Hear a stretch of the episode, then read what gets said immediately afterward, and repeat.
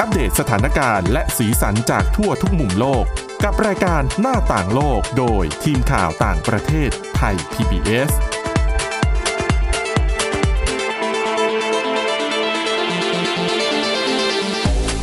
สวัสดีค่ะ ต้อนรับคุณผู้ฟังเข้าสู่รายการหน้าต่างโลกนะคะ อัปเดตเรื่องราวสถานการณ์และสีสันจากทั่วทุกมุมโลกกับทีมข่าวต่างประเทศไทย PBS เช่นเคยค่ะ ติดตามฟังกันได้ทุกที่ทุกเวลานะคะ ผ่านแอปพลิเคชันพอดแคสต์ต่างๆ ค้นหาคำว่าหน้าต่างโลก หรือไปที่ www.thaipbspodcast.com ค่ะ วันนี้อยู่กัน 3 คนนะคะ คุณทิพย์ตะวันเทือในยพงศ์คุณอาทิตย์สุมนเรืองรัศนทรและดิฉันวินิษฐาจิตกรีค่ะ สวัสดีค่ะ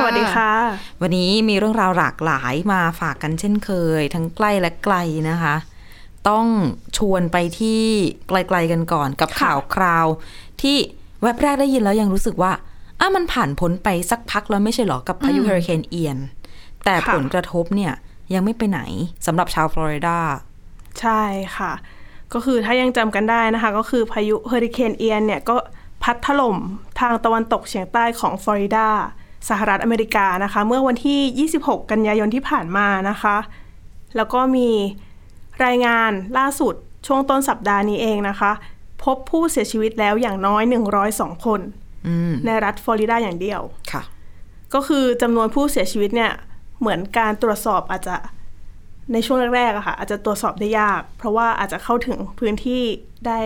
มีซากปรักหัก ใช่ พัง ก็ ต คือ ่างๆ แล้ว เนาะ ดูภาพน้ำท่วมนะ หนัก คือเปลี่ยนบางจุดอะ อืม กลางเมืองอะให้กลายเป็นทะเลสาบอะคุณ จริง เรือเรือนี่ไม่ใช่เรือแบบเรืออากาศ เรือที่เดิมเนี่ยอยู่ในอ่าว ค่ะอืม อยู่ในน้ำก็ลอยขึ้นมาอยู่กลางเมือง คือ ใช่ โดนซัดขึ้นมาแบบเยอะมากเนาะเป็นสิบสิบร้อยร้อยๆ ค่ะ ลำบ้านเบิร์นพังแบบราบเป็นหน้ากลอง อืมน่ากลัวจริงๆคือพายุบ้านเขานี่ลมแรงมากเลยนะ ใช่ อ่าใช่ ตัวปลิวเลยอะ 240 กิโลเมตรต่อชั่วโมงมั้งขึ้นฝั่ง ใช่ใช่ ใช่ค่ะ อืม นะคะแล้วก็นอกจากนั้นก็ยังมีในนอร์ทแคโรไลนานะคะพบผู้เสียชีวิตอีก 5 คนนะคะ คือสหรัฐก็โดนสองรอบ รอบแรกก็คือโดนที่ฟลอริดาแล้วก็พายุก็พัดลงมหาสมุทรแอตแลนติกไป ค่ะ อีกรอบหนึ่งนะคะ ก็ไปที่เซาท์แคโรไลนานะคะ ความเสียหายเนี่ยเกิดขึ้นเป็นวงกว้างนะคะ ถือเป็นพายุที่รุนแรงที่สุดลูกหนึ่ง ที่พัดถล่มสหรัฐอเมริกาในศตวรรษนี้เลยนะคะ แล้วก็มีการประเมินความเสียหายมีมูลค่าอย่างน้อย 50,000 ล้านดอลลาร์สหรัฐ ก็ประมาณ1ล้าน9แสนล้านบาท อู้ ลูกเดียวนะ ใช่ค่ะ แล้วก็คาดว่าต้องใช้เวลาหลายเดือนนะคะ ในการฟื้นฟู ทีนี้ก็มีงานวิจัยออกมานะคะ หลังจากที่พายุเนี่ยพัดถล่มสหรัฐนะคะ คือระบุว่าการเปลี่ยนแปลงสภาพอากาศเนี่ยทำให้ฝนตกมากขึ้นมากกว่า 10% ค่ะ คือการเปลี่ยนแปลงสภาพอากาศนะคะไม่ใช่สาเหตุของพายุลูกนี้ อืม แต่ว่าเป็นสาเหตุที่ทำให้พายุลูกนี้เนี่ยทำให้เกิดฝนตกมากขึ้น ค่ะ นะคะแล้วก็การเปลี่ยนแปลงสภาพอากาศก็อย่างที่ทราบกันก็เป็นฝีมือของมนุษย์นี่แหละนะคะ ก็พวกกิจกรรมต่าง ก็โลกร้อนด้วยมือ ๆ ใช เรา ่ ปล่อยก๊าซเรือนกระจก เหมือนเป็นสิ่งดีเลยนะ ไม่ใช่ ด้วยมือเรา ไม่ได้เปลี่ยนได้นะ เปลี่ยนได้ เรามี อง ส่วนกันทุกคนนะคะ ค่ะนั่นนะคะก็ทำให้อุณหภูมิพื้นผิวมหาสมุทรอุ่นขึ้นนะคะ แล้วก็ความชื้นในชั้นบรรยากาศก็เพิ่มขึ้นนะคะนี่เองก็เป็นเหตุผลให้พายุเฮอริเคนเนี่ยรุนแรงมากขึ้น ค่ะ นะคะทั้งเคลื่อนตัวเร็วขึ้น ทวีความรุนแรงมากขึ้น แล้วก็ฝนตกมากขึ้นนั่นเองนะคะ แต่ถึงแม้ว่าฟลอริดาเนี่ยจะเผชิญพายุบ่อยครั้ง อืม แต่จำนวนประชากรเนี่ยก็เพิ่มขึ้นอย่างต่อเนื่อง ค่ะ เช่นเดียวกันนะคะสำนักข่าว AFP เนี่ยได้ไปสัมภาษณ์ชาวเมืองคนหนึ่งนะคะ เป็นชายวัย 28 ปี ซึ่งตอนสัมภาษณ์เนี่ยเหมือนสัมภาษณ์อยู่กลางถนนที่มีเศษซากปรักหักพังเต็มไปหมดเลยนะคะ ค่ะ แต่ชายคนนั้นชายคนนี้นะคะ ก็บอกว่าฟลอริดาเนี่ยก็ยังเป็นเหมือนสวรรค์บนดินของเขา ทำไมอ่ะ สภาพอากาศ น่าจะ หาด ความชอบ แบบความไมอามี่อะไรอย่างเงี้ย ดิ เหร ฉั อ ว่าเป็นเพราะสภาพอากาศ คือคุณลองนึกประเทศนึกแผนที่สหรัฐนะคะ คือฟลอริดาเนี่ยเขาจะติ่งลงมาอยู่ข้างล่างใช่ไหม อ่า แล้วถือว่าเป็นรัฐที่อากาศดี อากาศดีของเขาก็คือแบบทะเลสายลมแสงแดดอะไรอย่างงี้ใช่ไหม ใช่ คือเวลาหนาวคุณไม่ได้หนาวแบบ คือถ้าคุณอยู่นิวยอร์กเนี่ยหิมะตกนะคะ แล้วคือคุณหนาวแบบหนาวสั่นน่ะ ทรมาน เออหรือว่าถ้าคุณอยู่แบบทางเหนือ คุณก็จะหนาวแบบนั้นไงหรือถ้าคุณลงมาทางใต้หน่อยแบบ โอ้เท็กซัสอย่างเงี้ยร้อนนะ อ่า บางพื้นที่มีทะเลทรายนะคะ ค่ะ แล้วเดี๋ยวเจอเขาเรียกว่าอะไรอะ่ะ เจอผู้อพยพเยอะอีก อ๋อ อ่ามีปัญหาผู้อพยพอีกอะไรอีก อ่ะแล้วก็แคลิฟอร์เนียแคลิฟอร์เนียก็อาจจะดีแต่แคลิฟอร์เนียก็คนเยอะอีก ค่าของชีพสูง อ่าค่าของชีพสูงแล้วก็แผ่นดินไหวอีก อ๋อ ใช่ อ่าไฟป่าอีกฟลอริดาไม่มีอะไรเลยนะ นี่ไง มี มีแค่พายุ มีทุกปีเลย ใช่แต่ฟลอริดาเนี่ยพายุเยอะ แต่เขาก็มองว่าพัดมาแล้วก็พัดไปหรือเปล่าไม่ได้ทิ้งเอาไว้นาน อืม แล้วคนนี้เขาว่ายังไง อ่าพอเขาบอกว่าเป็นเหมือนสวรรค์บนดินใช่ไหมคะ แล้วพอมีพายุเนี่ยก็แค่ต้องยอมรับมันเท่านั้นเอง โอ้โห น่ะ นั่น เห็น ยัง ไหม ไงเดาถูกด้วย คือคนที่มีเงินหรือว่าคนที่เป็นวัยเกษียณน่าจะชอบไปอยู่ฟลอริดาเพราะว่าหลักๆเลยคือสภาพอากาศคืออยู่สบายอ่ะ ค่ะ แล้วก็มีผู้เชี่ยวชาญออกมาเตือนนะคะ ว่าฟลอริดาเนี่ยอาจจะมีพายุพัดขึ้นฝั่งถี่ขึ้น อ่าอย่างเงี้ยเริ่มไม่เริ่มไม่ค่อยดีละเริ่ม แต่ว่า เริ่มคิดหนัก ค่ะจำนวนประชากรเนี่ยก็เพิ่มขึ้นเหมือนกัน อ่า โดยเฉพาะในเคปโครัลนะคะ ซึ่งได้ชื่อว่าเป็นเมืองริมน้ำมหัศจรรย์ ก็เรียกว่าเป็นเมืองในฝันของใครหลาย ๆ คนเลยนะคะ ซึ่งเขามีสถิติอ่าข้อมูลจำนวนประชากรนะคะ พบว่าระหว่างปี 2010 ถึง 2021 เนี่ยจำนวนประชากรเพิ่มขึ้นถึง 33% อืม ค่ะแต่ด้วยการพัฒนาให้ให้จุดนั้นนะคะ เป็นที่อยู่อาศัยค่ะ ก็เหมือนได้ทำลายป่าชายเลน แล้วก็แนวปะการัง ที่ทำหน้าที่เป็นเหมือนเกราะป้องกันตามธรรมชาตินะคะ แล้วก็แน่นอนว่าเมืองนี้ก็เป็นอีกจุดที่ได้รับความเสียหาย น้ำก็ ห จะ นั ท่วมเยอะขึ้น ใช่ ในเมื่อ ค่ะ ป่าหมด แล้วก็พัฒนาเมือง เป็นเหมือนกันทุกที่นะแบบเนี้ย พอเมืองขยายปั๊บคนเข้าไปอยู่ปั๊บก็ ค่ะ จบน้ำท่วม ค่ะ แต่ก็เขาไปสัมภาษณ์ชาวเมืองอีกคนเหมือนกันนะคะ เป็นอ่าผู้หญิงวัย56 ปี เธอคนนี้นะคะเพิ่งย้ายมาจากชิคาโกไม่กี่เดือนที่ผ่านมา ค่ะ พอมาก็มาเจอพายุเลยนะคะ ซึ่งเธอก็บอกว่าไม่เป็นไรเดี๋ยวก็สร้างบ้านใหม่ โอ้ มองโลกในแง่ดีเนาะ แล้วก็หวังว่าอีกสักร้อยปี ค่อยเจอพายุลูกต่อไปก็แล้วกัน มันจะ ใน ไม่ ศ ถึง ต นะ วร สิ รษ คะ ไงเขาบอกว่ารุนแรงในรอบศตวรรษใช่ไหม ค่ะ แล้วเธอก็บอกด้วยนะคะว่าจริง ๆ ตอนที่เลือกมาอยู่ที่เนี่ยค่ะ เหมือนไม่ได้พิจารณาเรื่องของความเสี่ยงแบบตรงเนี้ยค่ะพวกเรื่องพายุต่างๆ นานานะคะ แล้วก็แต่จนถึงตอนนี้ถึงแม้จะได้รับผลกระทบเนี่ย ก็ไม่ได้มีความคิดที่จะย้ายออก เพราะว่าชอบที่นี่มีความสุขอะไรอย่างเงี้ยค่ะ เขาคงคิดอย่างที่คุณบอกจริงๆ เพราะว่าแบบพายุมาทีนึงมันก็อ่ะเจ็ดวันแปดวัน กี่วันก็ กับ หมด 300 กว่าวันทั้งปีที่เขา เรามี มีความสุขใช่ไหม แล้วจริง ๆ คุณก็ไม่ได้ คือถึงแม้ว่าพัดมา มันก็ไม่ได้มีความเสียหายขนาดนี้ทุกลูกไงคะ คืออมันก็อาจจะอุ๊ยแรงจังเลยน้ำท่วมมาบ้านเราน้ำท่วมวันเว้นวันเลยเรายังชิว น้ำกัดเท้าหมดแล้วค่ะตอนเนี้ย ๆ เปื่อย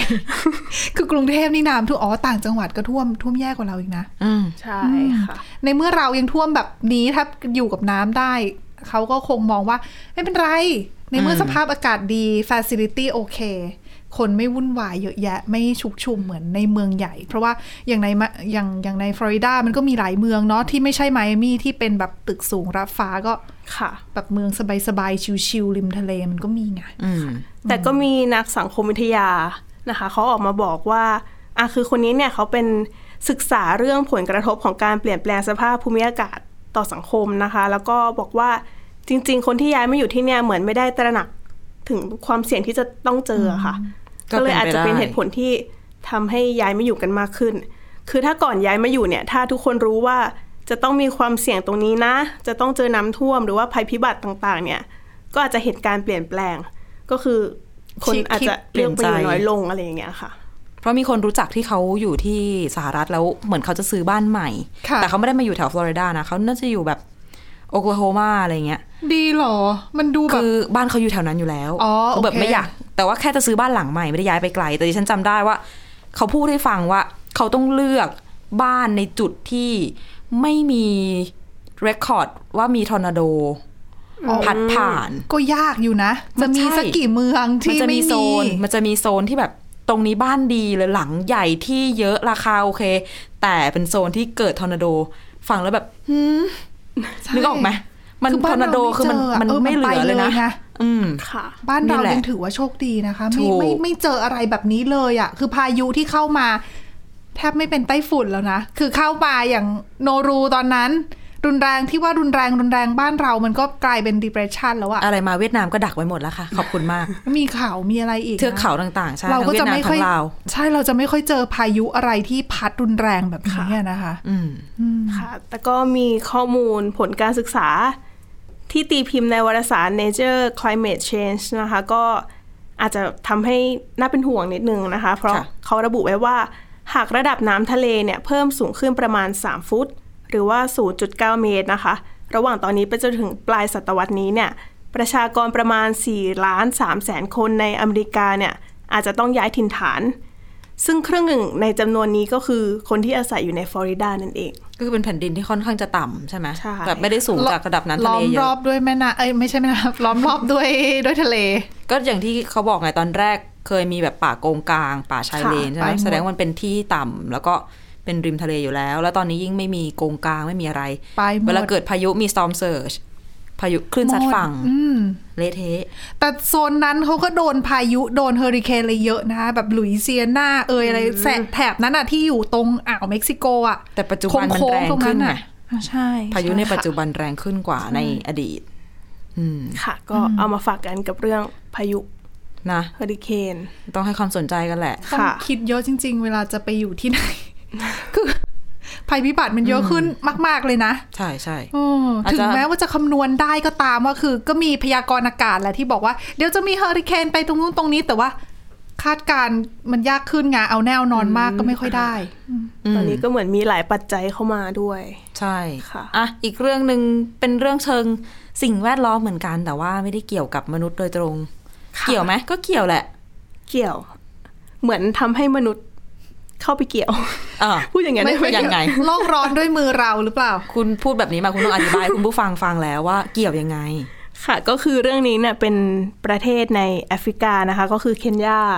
ซึ่งเป็นประเทศที่มีความหลากหลายทางชีวภาพอย่างมากเลยนะคะ ปัจจุบันเนี่ยพบสัตว์ประมาณ 25,000 สายพันธุ์ แล้วก็พืชอีกกว่า 7,000 สายพันธุ์ อันนี้เฉพาะที่พบนะคะ ก็คืออาจจะมีมากกว่านี้นะคะ อ๋อ เคนยาก็มีซาฟารีไง ใช่ ที่คนชอบไปเที่ยว ไม่ได้เป็นเกมใช่ไหมไม่ได้เป็นล่า ไม่ใช่ไม่ใช่เป็นเป็นแบบไปเที่ยวเหมือนสไตล์สวนสัตว์สไตล์ซาฟารีอะค่ะ แต่เป็นแบบซาฟารีจริง ๆ ที่ไม่ใช่ซาฟารี เหมือนสวนสัตว์เปิด อ่า ประมาณ แต่อันนี้ไม่ใช่สวนะ สัตว์ไปดูธรรมชาติ ใช่แต่ก็คือเขาเขาก็กักให้มันเป็นสถานที่เที่ยวนั่นแหละ แต่ว่าเขาไม่ได้แบบสร้างขึ้นมาไงมันมันเป็นจริงๆนี่ ค่ะ แต่ก็ด้วยจำนวนสัตว์นะคะ แล้วก็การอยู่กระจายกันเป็นวงกว้างเนี่ย แล้วก็อีกทั้งจำนวนผู้เชี่ยวชาญก็ไม่เพียงพอนะคะทำให้การประเมินแล้วก็ศึกษาความเป็นอยู่ของสัตว์ป่าทั่วประเทศเนี่ยเป็นเรื่องที่ทำได้ยาก ล่าสุดนะคะ National Muse- อ่า Museums นะคะ ซึ่งเป็นองค์กรหลักที่ดูแลมรดกทางวัฒนวัฒนธรรม แล้วก็ธรรมชาติของเคนยาเนี่ย ก็ได้เปิดตัวแอปพลิเคชันขึ้นมา ชื่อว่า Mammal Atlas Kenya หรือเรียกสั้นๆว่ามาเคนยานะคะ ที่จะช่วยให้การติดตามแล้วก็บันทึกข้อมูลสัตว์เลี้ยง สัตว์เลี้ยงลูกด้วยนมชนิดต่างๆเนี่ยทำได้ง่ายแล้วก็ทั่วถึงมากขึ้น ก็คือแอปพลิเคชันนี้เนี่ยจะใช้งานได้ฟรีนะคะ แล้วก็เปิดโอกาสให้ทุกคนมีส่วนร่วมในการอนุรักษ์ ค่ะ ก็คือทุกคนเนี่ยสามารถดาวน์โหลดได้ อืม แล้วก็พอไปเจอสัตว์เลี้ยงลูกด้วยนมอะค่ะก็ถ่ายรูป แล้วก็โพสต์ลงไปนะคะ แล้วก็อาจจะใส่ข้อมูลต่างๆ อย่างเช่นสายพันธุ์ อายุแหล่งที่อยู่อย่างนี้นะคะ ก็เจ้าหน้าที่คนหนึ่งนะคะ ซึ่งทำธุรกิจด้านการท่องเที่ยวนะคะ ก็บอกว่าคือแอปพลิเคชันเนี้ยค่ะ นอกจากจะเป็นประโยชน์ต่อเจ้าหน้าที่ในการดูแลสัตว์ป่าแล้วนะคะ ยังช่วยทำให้เขาเนี่ยพานักท่องเที่ยวเนี่ยไปชมสัตว์ได้ด้วย ก็คือเหมือนรู้จุดอ่าว่าสัตว์อยู่ตรงไหนอะไรอย่ง เพราะ งี้ย เขาก็ ค่ จะไม่แบบเร่ร่อนไปเรื่อยไงเขาก็จะมีที่ประจำของเขาอยู่ คือมีพิกัดบอก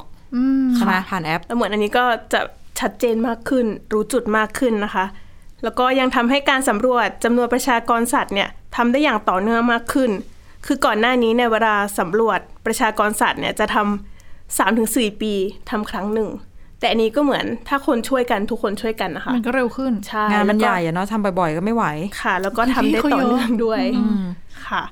นะคะนักแล้วก็นักวิจัยจากองค์กรเจ้าของแอปพลิเคชันนี้เนี่ยนะคะบอกว่าเป้าหมายหลักก็คือเพื่อบันทึกการแพร่กระจายของสัตว์เลี้ยงลูกด้วยนมในประเทศ แล้วก็ต้องการกระตุ้นให้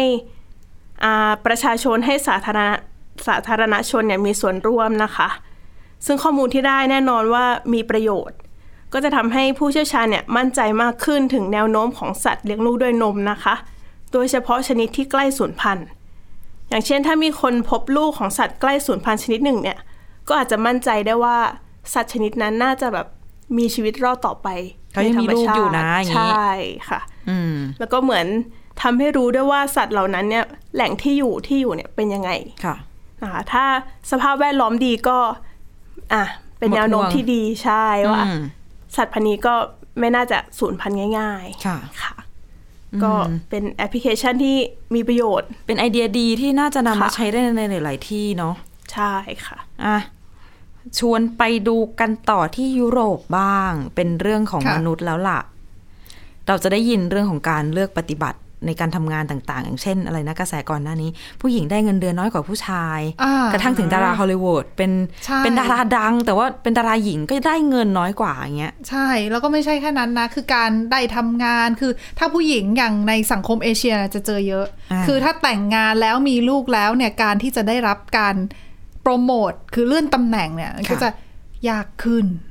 ไหนจะภาระที่บ้านต้องดูแลลูกดูแลบ้าน ใช่แล้ว นะ คือมันเป็นเหมือนเป็นกระแสทั้งโลกนะคะคือซึ่งคนมองว่าการเลือกปฏิบัติเนี่ยมันเกิดขึ้นกับผู้หญิงซะเยอะ อืม ทำไมผู้หญิงต้องได้เงินน้อยทั้งที่ทำงานเหมือนกันแล้วบางทีคุณตี้คุณคุณภาพของการทำงานบางทีผู้หญิงพยายามมากกว่าผู้ชายด้วยซ้ำ อ่ะ อ่ะแต่ล่าสุดมี ผู้คุณผู้ชายไปฟ้องนะ ในคดีการเนี่ยแหละเลือกปฏิบัติ ชนะคดีด้วย ผู้ชายเป็นคนไปฟ้องเหรอ ใช่แล้วเขาบอกว่า กฎหมายของสวิตเซอร์แลนด์เลือกปฏิบัติกับผู้ชาย โอ้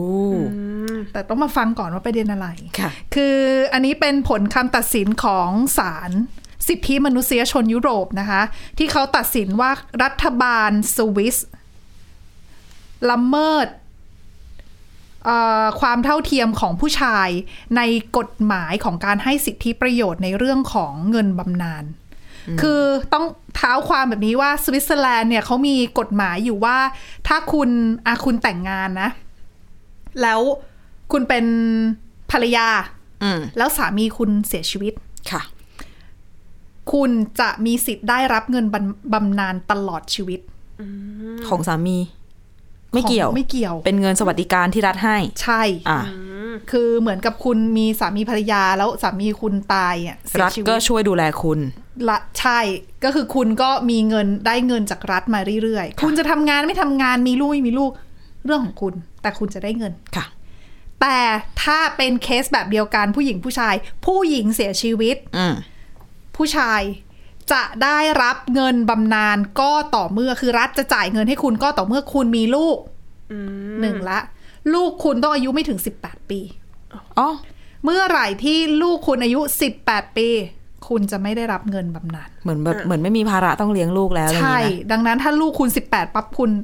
หมดสิทธิ์ คุณไปหางานทำเอง คุณต้องเลี้ยงตัวเองแล้ว อ่า อ่าเคสนี้เกิดขึ้นกับคุณที่ชื่อว่าคุณแม็กซ์บิลเลอร์ค่ะ คุณแม็กซ์บิลเลอร์เนี่ยเอ่อเป็นชาวสวิสนะ ตอนนั้นอายุ 41 ปี ภรรยาเสียชีวิตจากอุบัติเหตุ ตอนนั้นเป็นช่วงเอ่อต้นทศวรรษที่ 1990 อู้ นานแล้วเป็นเคสนานแล้ว คือภรรยาเสียชีวิตในอุบัติเหตุ เขากับลูกเล็กๆอะ่ะ ค่ะ เออเขาก็เลยต้องลาออกจากงาน แล้วมาเลี้ยงลูก ดังนั้นเนี่ยรัฐก็จ่ายเงินสวิสก็รัฐบาลสวิตเซอร์แลนด์ก็จ่ายเงินให้เขาอยู่ตลอด ค่ะ เพื่อให้เขาเลี้ยงชีพได้ดูแลลูกได้ แต่ประเด็นมันมาอยู่ที่ตรงนี้คือ ลูกอายุ 18 ปีละ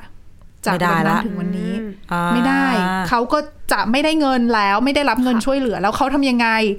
ต้องกลับไปทำงานแต่ว่าคือเขาไม่ได้ทำงานมาเป็น 10 ปีแล้วคุณ จะไปเริ่มใหม่สู้กับเด็กใหม่ในวัยนี้มันก็ ไม่ได้แล้ว คือ 41 ตอนนั้น 41 ตอนนี้เท่าไหร่แล้วอ่ะเขาคือหมดอายุทำงานแล้วอ่ะ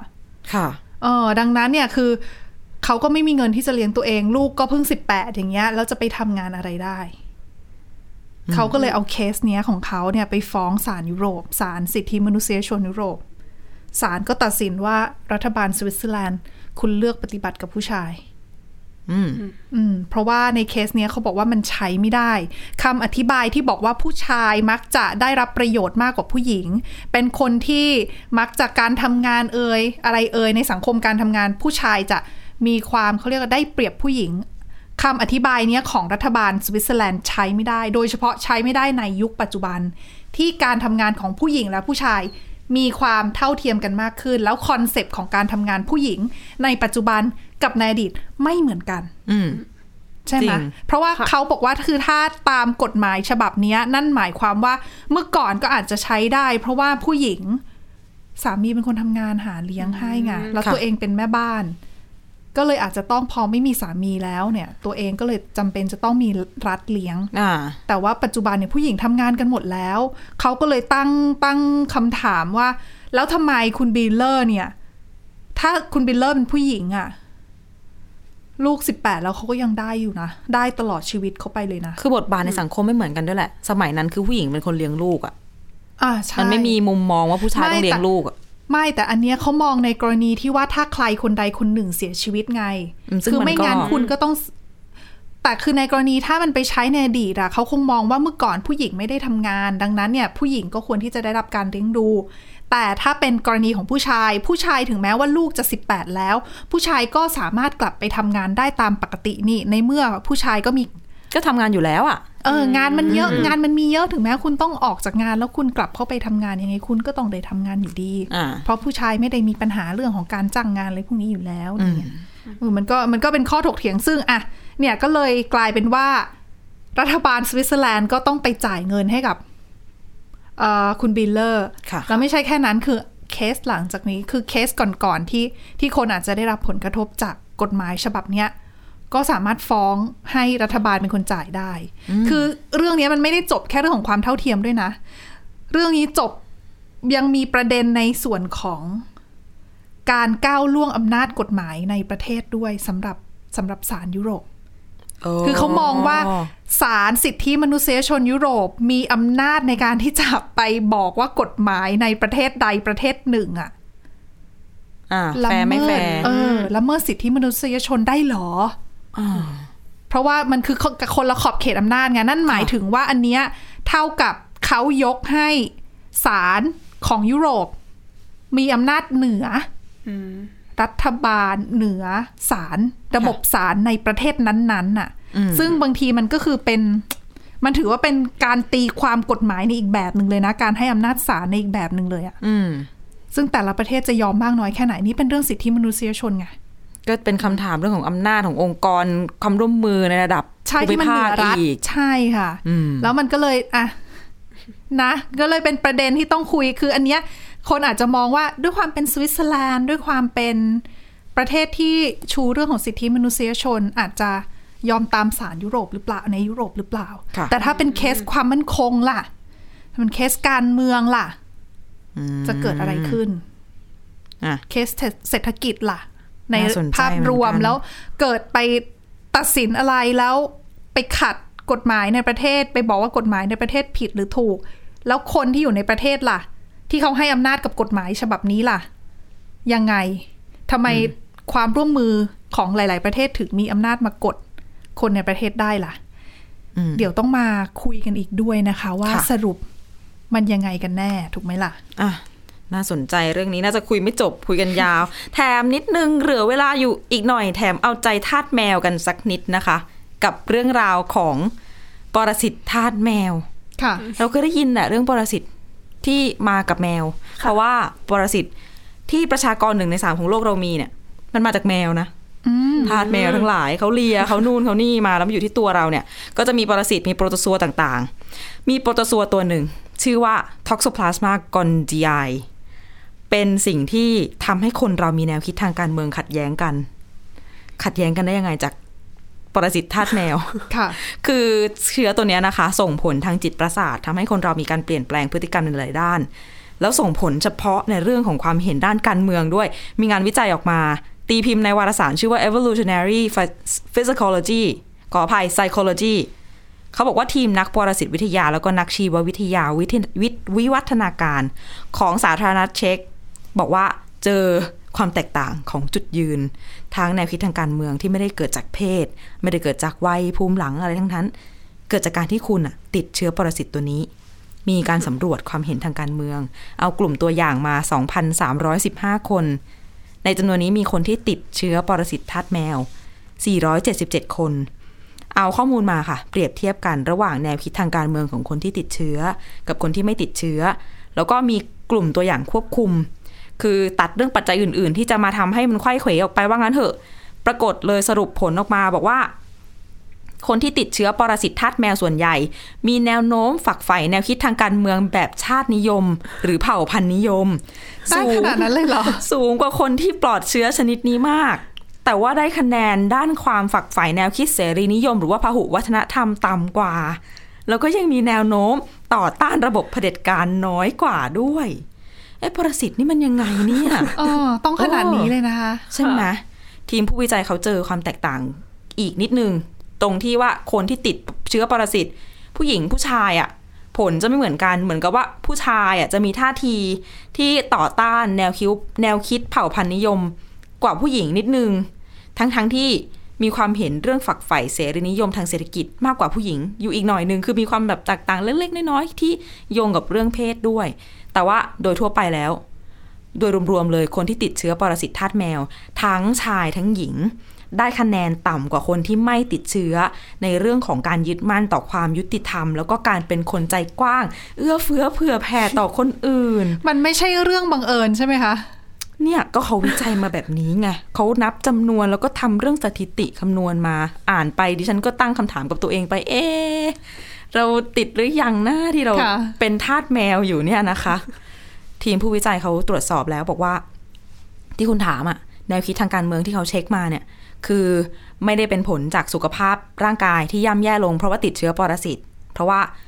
เขาสังเกตเห็นว่ามีการเปลี่ยนแปลงเรื่องของบุคลิกภาพกับพฤติกรรมต่างๆเนี่ยสอดคล้องกับความเครียดต่างๆ ที่เราต้องรับมือที่เราต้องเปลี่ยนแปลงเนี่ยมันคล้ายกัน ทั้งๆที่ปกติทั้งสองเพศ เขาจะมีการรับมือกับอะไรแบบเนี้ยที่ไม่เหมือนกันอ่าเขาก็เลยสรุปไว้ว่าการติดเชื้อปรสิตแบบนี้ อาจจะเหมือนกับมีการอักเสบอ่อนๆในตัวเราแบบระยะยาว มันอาจจะไปส่งผลกับจิตใจได้นิดนึง อืม เออแต่ว่าเขาแถมท้ายไว้ว่าคนในโลกนี้ติดเชื้อนี้เยอะๆเนี่ยต้องตระหนักถึงอิทธิพลของปรสิตทาสแมวต่อเรื่องของการเมืองด้วยนะ ในเวทีโลกแล้วก็ประวัติศาสตร์ด้วย จริง ๆ นี่น่าจะท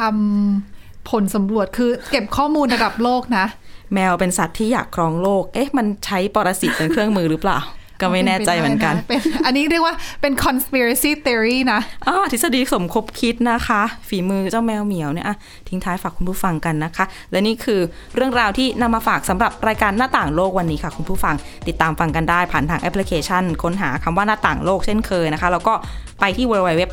www.thaipbspodcast.com ค่ะ วันนี้เราสามคนและทีมงานลาไปก่อน สวัสดีค่ะ สวัสดีค่ะ สวัสดีค่ะ Thai PBS podcast. View the world via the voice.